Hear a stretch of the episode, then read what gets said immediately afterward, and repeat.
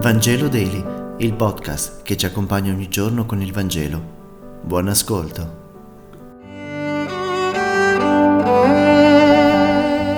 Giovedì 30 giugno. Lettura del Vangelo secondo Matteo, capitolo 9, versetti 1-8.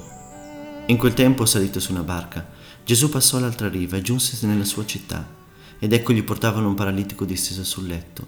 Gesù, vedendo la loro fede, disse al paralitico, Coraggio, figlio ti sono perdonati i peccati.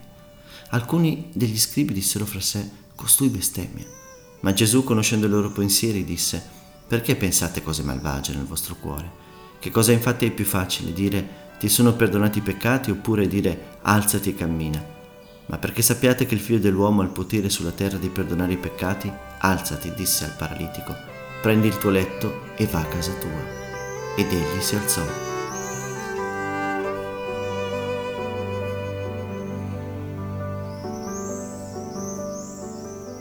All'inizio di ogni incontro con la parola di Dio possiamo renderci coscienti che la parola suscita in noi delle reazioni. Possiamo dire che bella, possiamo accoglierla. Normalmente poi possiamo chiederci che cosa mai c'entra con me questa parola. Dei miracoli poi come quello di oggi, noi ne siamo ghiotti, ci piacciono, li vogliamo, li pretendiamo. Perdiamo però di vista il senso del miracolo, guardiamo l'involucro che avvolge la realtà e perdiamo di vista la realtà.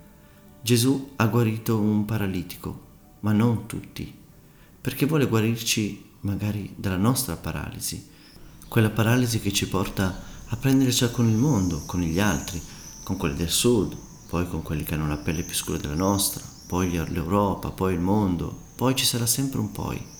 Che dire della tempesta sul mare, dove Gesù dorme i discepoli sono pieni di paura, o delle altre persone che abbiamo sentito in questi giorni, Oggi però guarisce un paralitico. Perché? Perché sappiate che il figlio dell'uomo ha il potere di perdonare, ci dice il Vangelo. Questo è il senso di ogni miracolo, il perdono, senza il quale la vita si paralizza in mille recriminazioni senza senso. Il peccato è fallimento.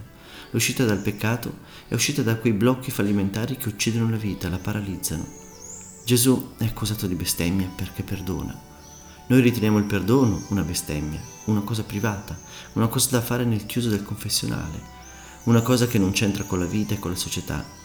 Per noi il miracolo del perdono è una bestemmia. Non si perdonano certe cose, certe cose si fanno pagare. La perla preziosa invece di ogni miracolo, che è il perdono, è tale perché rimette l'uomo nella condizione di poter camminare, sciogliere il male in qualsiasi luogo e con qualsiasi origine. È il vero miracolo della vita gli altri sono strumenti. Non è importante che riusciamo a costruire una bella casa dove accogliere i parenti dei malati, quello non è il fine di quanto facciamo, il fine è l'accoglienza. Con muri dritti o storti poco importa. Meglio vivere l'accoglienza grazie a dei muri storti, piuttosto che averli dritti ma chiusi. L'unica cosa di cui l'uomo ha bisogno non è quella di vedersi per forza sanato o con i problemi risolti, ma è quella di sapersi perdonato. È l'esperienza del perdono che cambia la vita di una persona e non la semplice risoluzione di un problema che lo mortifica. Grazie per aver meditato insieme e se questo podcast ti è piaciuto condividilo. A domani.